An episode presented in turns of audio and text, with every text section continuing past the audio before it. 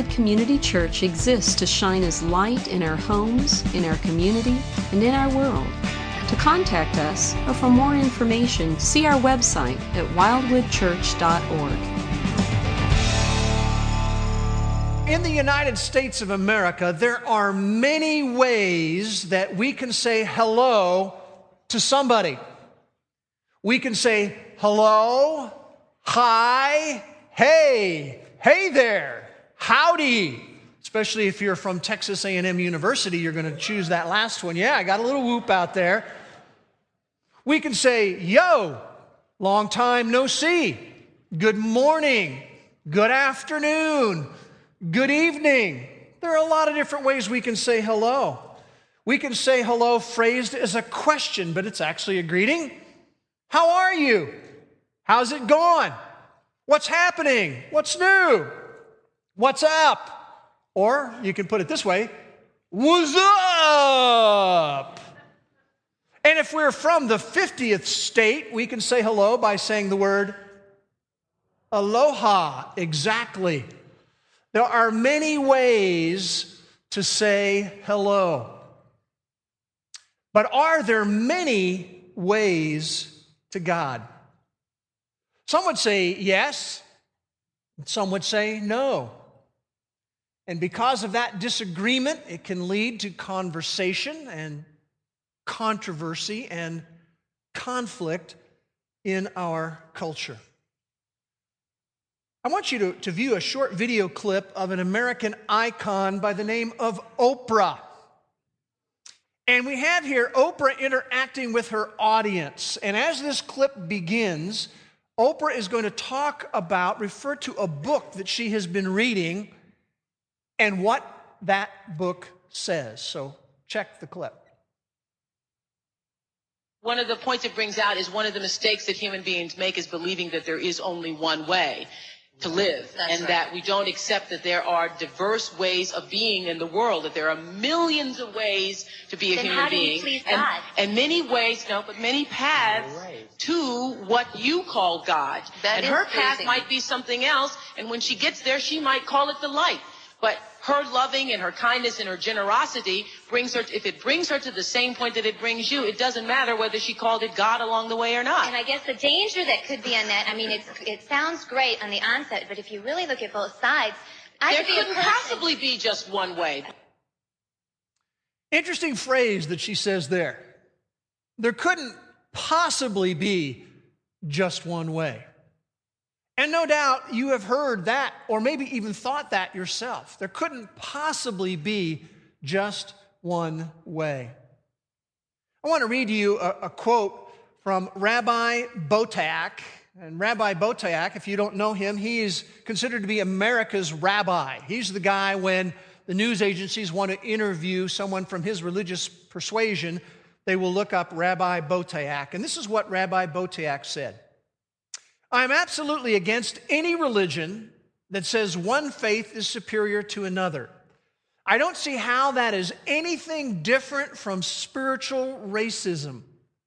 It's a way of saying that we're closer to God than you. And that's what leads to hatred.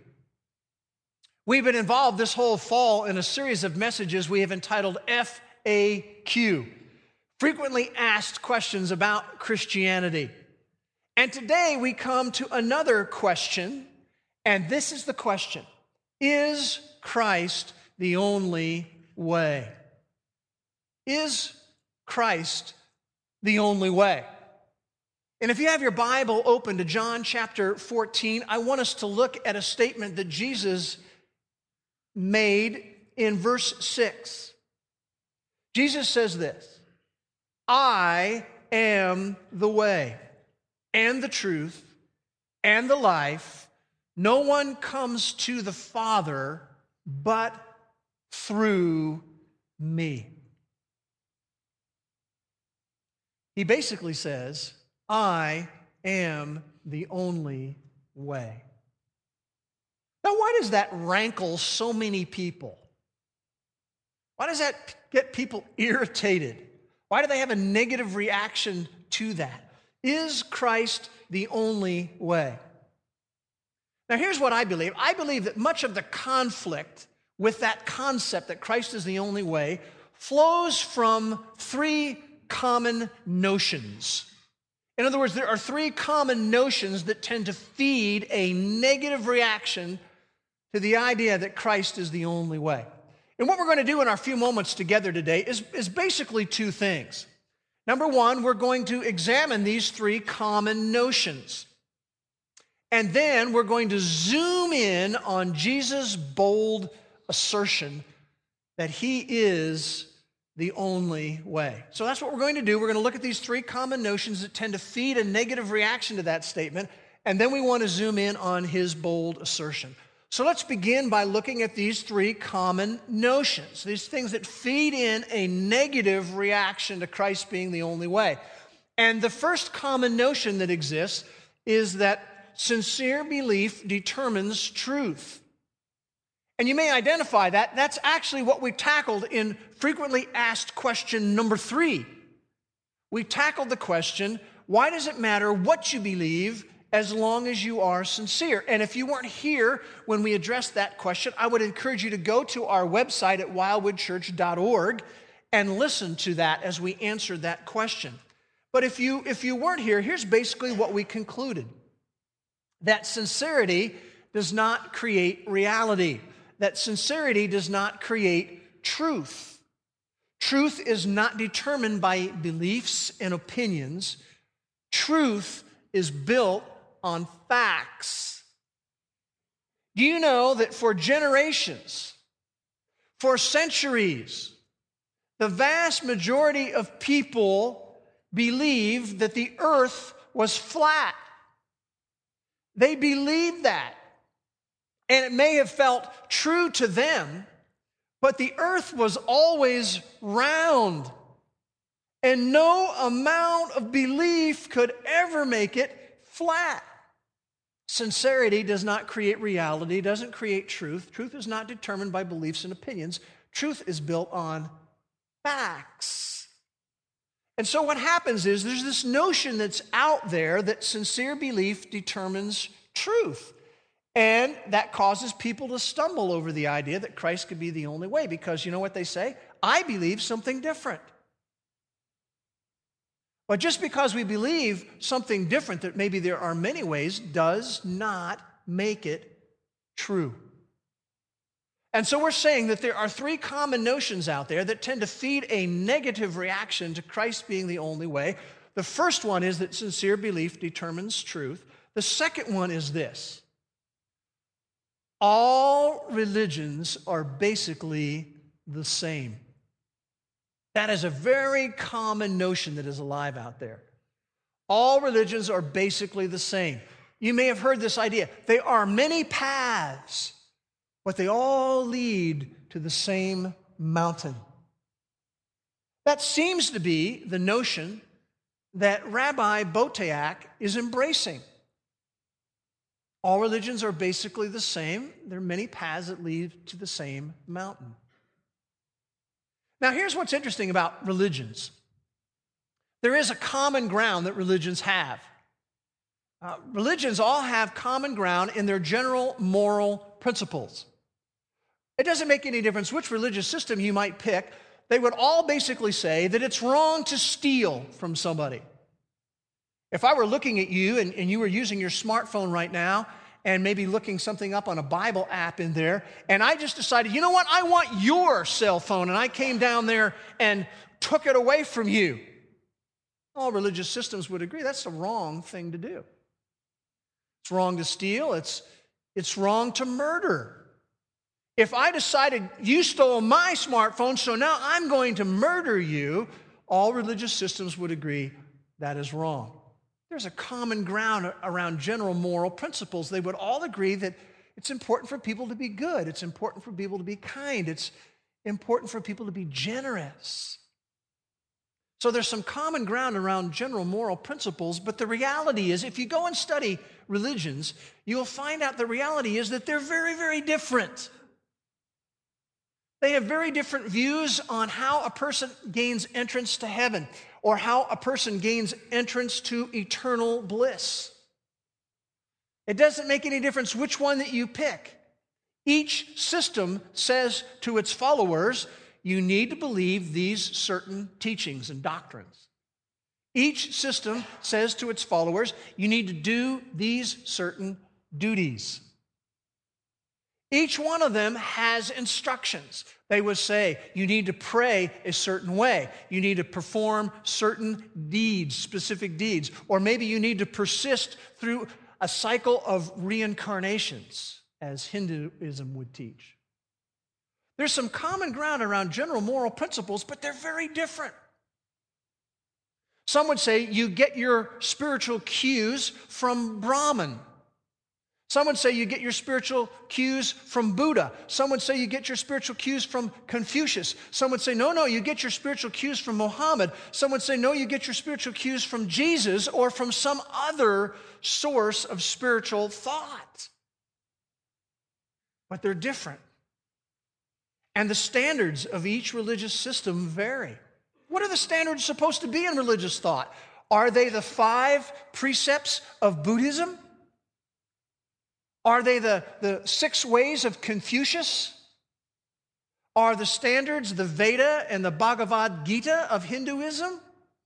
Uh, what are the standards? Are they the Quran and the five pillars of Islam? Are the standards the gospel and, and biblical Christianity? See, all of these standards vary. And what is interesting is that when you look at, at all these religious systems, they all claim some level of exclusivity. You know that historically Buddhism arose due to a rejection of fundamental Hinduism? That basically they said fundamental Hinduism is wrong. We will come up with a different system, and out of that grew Buddhism. You see, every one of them claims some level of exclusivity. Islam claims to have exclusive spiritual answers. And they're all like that. And you could take all those religious systems and maybe add to it secular humanism or even paganism. And no matter what it may be, those who are involved in those religious systems view their system as a superior form of religious and spiritual thought. If they didn't think their system was superior, why even have it? You see, all of them view their system as superior to others when it comes to spiritual thought.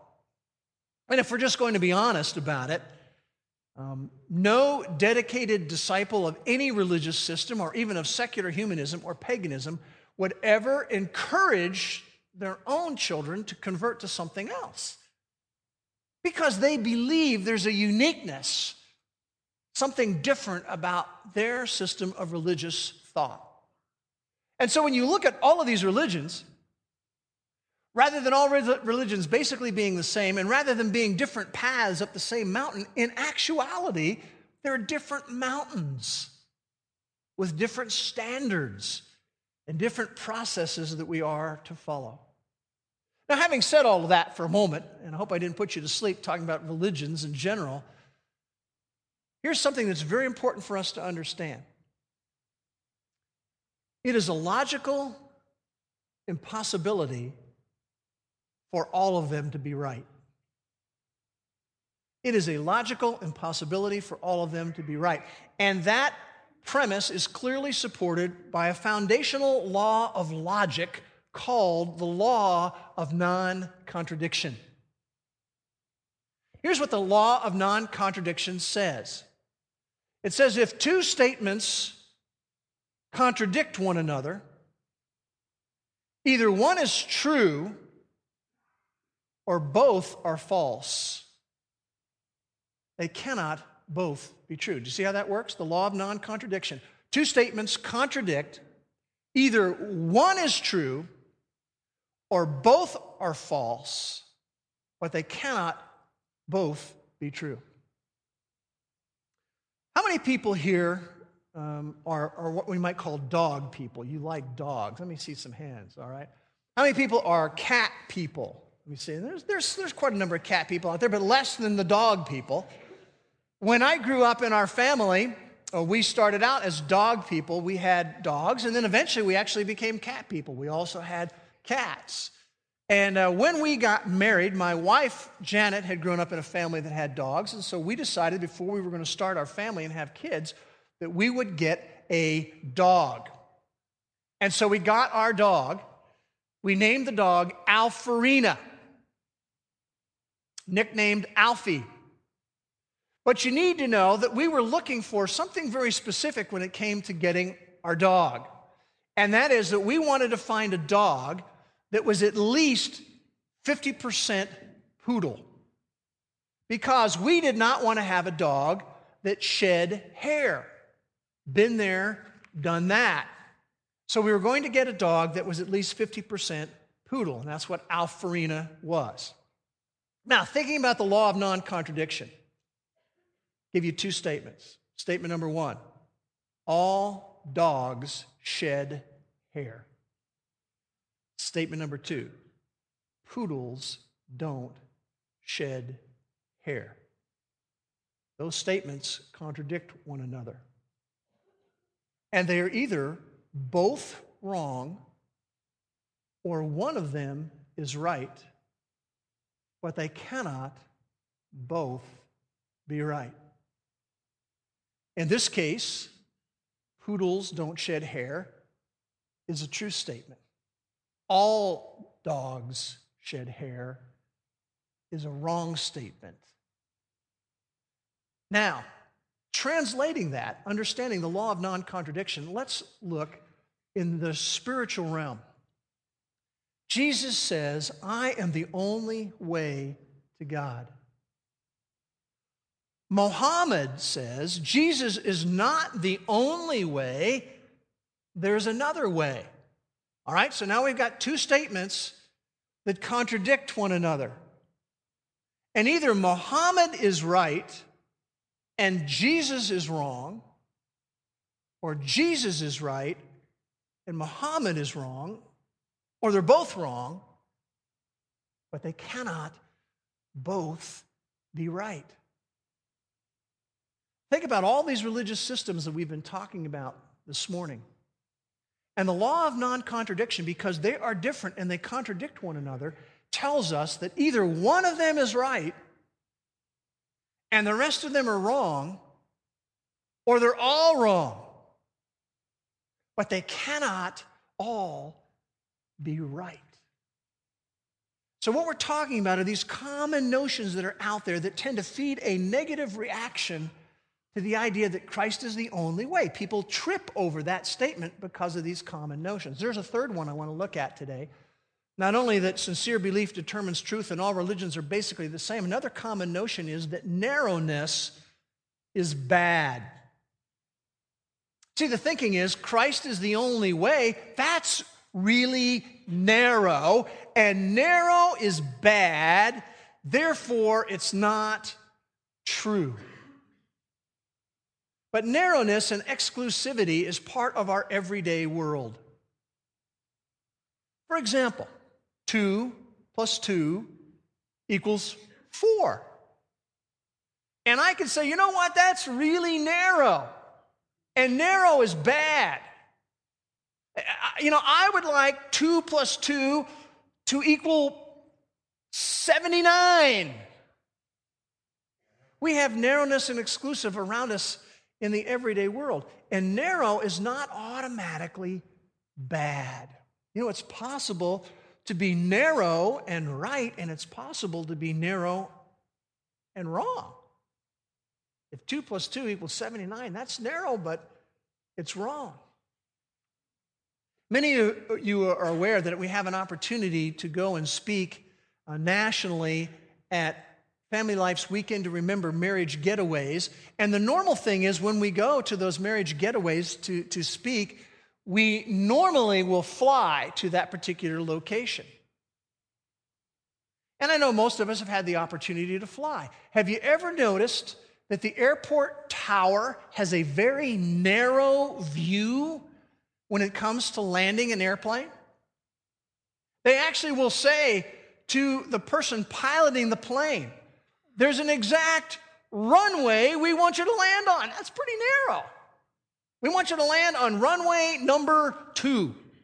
And not only do we want you to land on runway number two, we have a very narrow view of how we want you to land on runway number two. We want you to land from the west, not from the east. And then they have this narrow view that we want you, when you land your airplane, we want you to lower your landing gear. So we want you to be with your landing gear down. We want you to go to runway number two, and from the west, we want you to land the plane. Now, that's a very narrow perspective to have. Can you imagine if I'm a pilot and I go, you know what? That's too narrow. Narrow is bad. What I would prefer to do is I want to pick my own runway. I want to I want to land on runway number three. Doesn't make any difference if there's a bunch of planes parked there. I'm going to land there. And then, speaking about directions, I, I don't even want to land on runway number three. I, I want to land crossways on runway number three. In fact, I don't even want to use my landing gear. Uh, what I want to do is I want to land on runway number three crossways without my landing gear, and I want to land with my nose up and my tail down. You know, sometimes narrow can be very good. You're so glad that your pilot follows the narrow view of the tower at the airport. Now, I say all that just to point out that narrowness is not automatically bad. It's not automatically deplorable. It just depends on the merits of the narrow statement. So, what we've said is when people have a negative reaction to Christ being the only way, there are these three common notions that tend to feed that reaction. But let's look at Jesus' bold assertion. Let's zoom in on what he has to say here in John 14, 6. Let's look at it again. Jesus said, I am the way and the truth and the life. No one comes to God the Father but through me. You know, if you study religious systems, you'll find out that the spiritual leaders of these various religious systems are very different than Jesus. For example, a leader of a major religious system might say this Follow me, and you will become enlightened. And Jesus, by contrast, says, I am the light. Uh, one of the leader of a religious system might say, Follow me and I'll show you the way to God and salvation. And Jesus, by contrast, says, I am the way. Another religious leader might say, Follow me and I will show you how to find truth. And Jesus says, I am the truth. Another major religious leader might say, Follow me and I'll show you how to find life. And Jesus says, I am the life. Now let's just freeze frame right there. Why does he say that? You know, when I, when I went to uh, university, I was trained in journalism. And one of the key things of journalism is you ask questions. Jesus says, I am the way, the truth, and the life. No one comes to God the Father but through me. Why does he say that? Why? There's an answer to that. I want to ask you another question, and, and uh, I want complete honesty. Okay, are you ready here? How many of us here today have been perfect all of our life? We've never did or said anything wrong. Let me see, get those hands up real high. Well, we don't have any hands up, do we? Because we know we've all done something wrong and we've all said something wrong. Now, we've all admitted that we've done wrong things and said wrong things. Here's a follow up question How does God grade us on the wrong that we have done? How does God grade us? Well, some people would say, well, you know, it's just about whether or not you were sincere. Really? I sincerely didn't intend to drive my car through the big window into the restaurant and crush 17 people with my car. But because I sincerely didn't intend to do that, it's, it's, it's no, no, no, that doesn't work. How does God grade us based on the wrongs that we have done? Does he grade us, you know, on what we used to call the curve? You know, that's when there was a certain standard of grades, but sometimes, maybe because the whole class didn't too well, the teacher would change the standard and he would grade or she would grade on the curve. Is that the way God does it?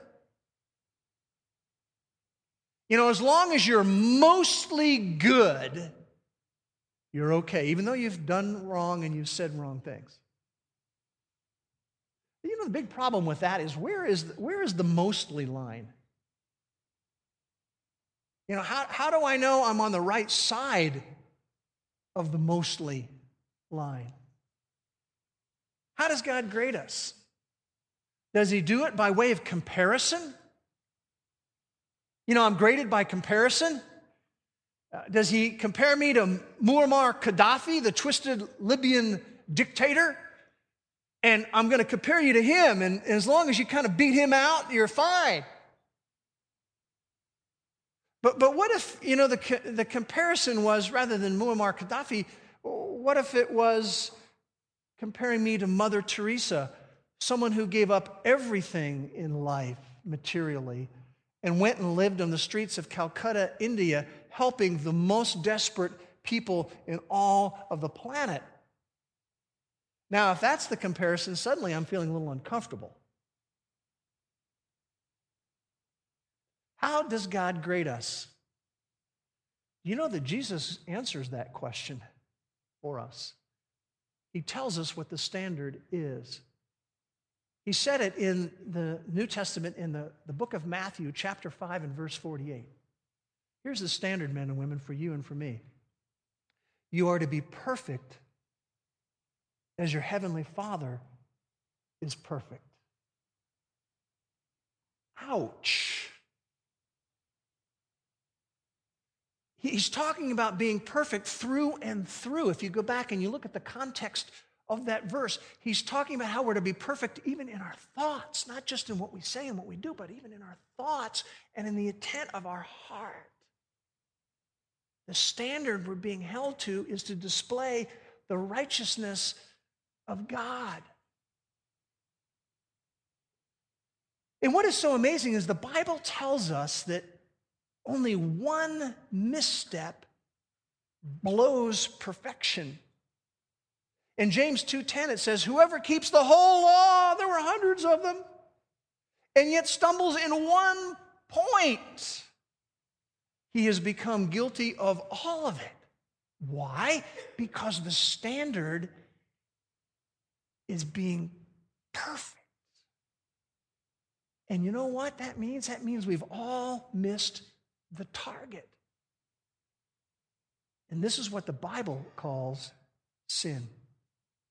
And we have all been afflicted with a spiritual disease of sin. And the problem with the spiritual disease of sin is it's fatal without a cure. And the Bible teaches us that there's nothing I can do to pay the penalty for sin. And what it means is that we all fall short, and there's no hope that we can make up the gap that exists between us and the standard. And this is why Jesus is unique. And why Jesus could make the statements he makes in John 14, 6. Because he was perfect.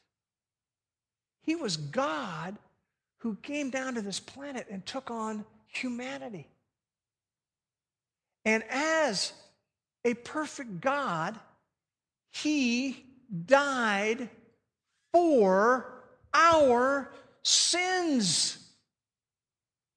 He took the penalty that was due to us, and he had the standard of perfection that was needed. Turn with me to the book of Romans in the New Testament and chapter number five. If you're using a Bible from underneath the chair, it would be on page 122. Romans chapter 5.